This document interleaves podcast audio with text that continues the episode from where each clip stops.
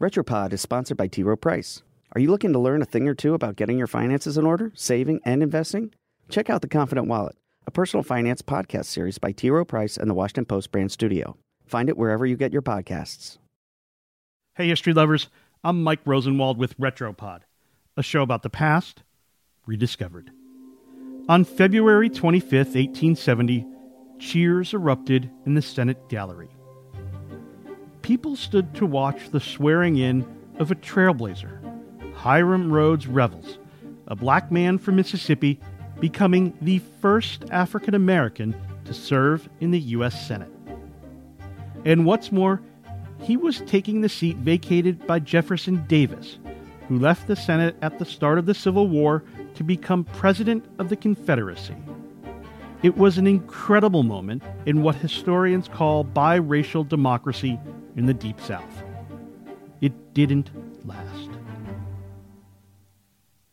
For a brief period immediately after the Civil War, African Americans in the South participated widely and freely in electoral politics. They elected candidates into courthouses, state legislatures, and even to Capitol Hill. At its peak, at least 15 African Americans served in Congress. Some of them were former slaves.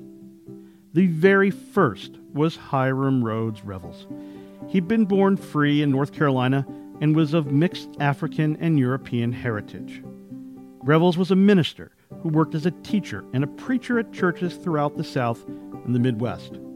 During the Civil War, he helped recruit black troops from Maryland and served as their chaplain he organized schools for newly freed slaves.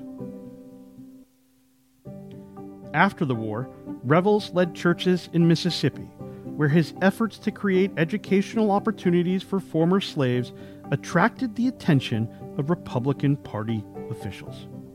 Because here's the thing after the end of the Civil War, the electorate in a southern state like Mississippi was, suddenly, almost evenly African American and white and the Republican Party was eager to recruit candidates who would appeal to the brand new black electorate. So in 1868, Revels was elected to the Board of Aldermen in Natchez, Mississippi.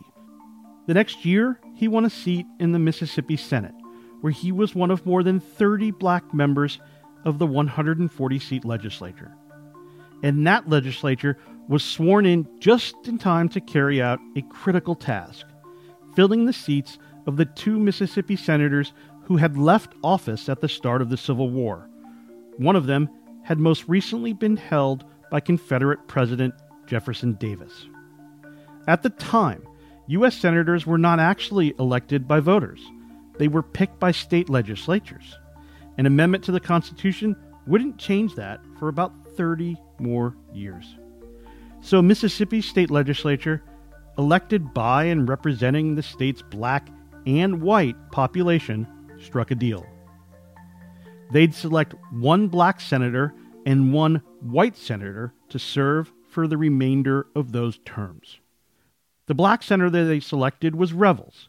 He would become the first African American to serve in either house of Congress. That was if he could get past Senate Democrats. They didn't want a black man serving in their chamber and they had a legal argument in their back pocket.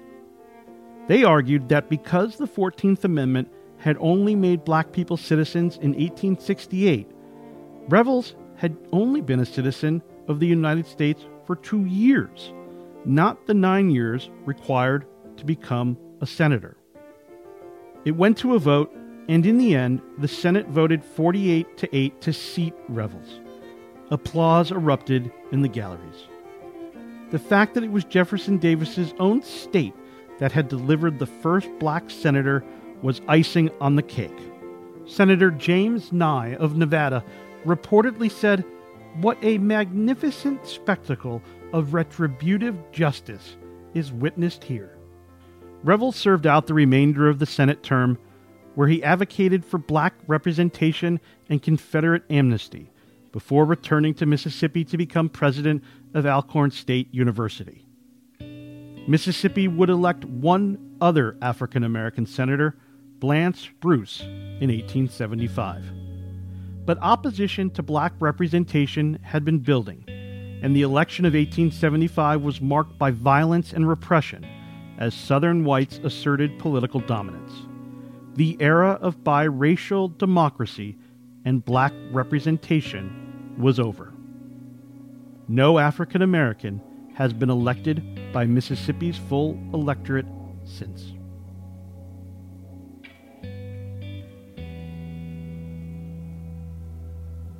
I'm Mike Rosenwald. Thanks for listening. This episode was adapted from a story written by Steve Hendricks for the Washington Post. For more forgotten stories from history, visit washingtonpost.com slash retropod.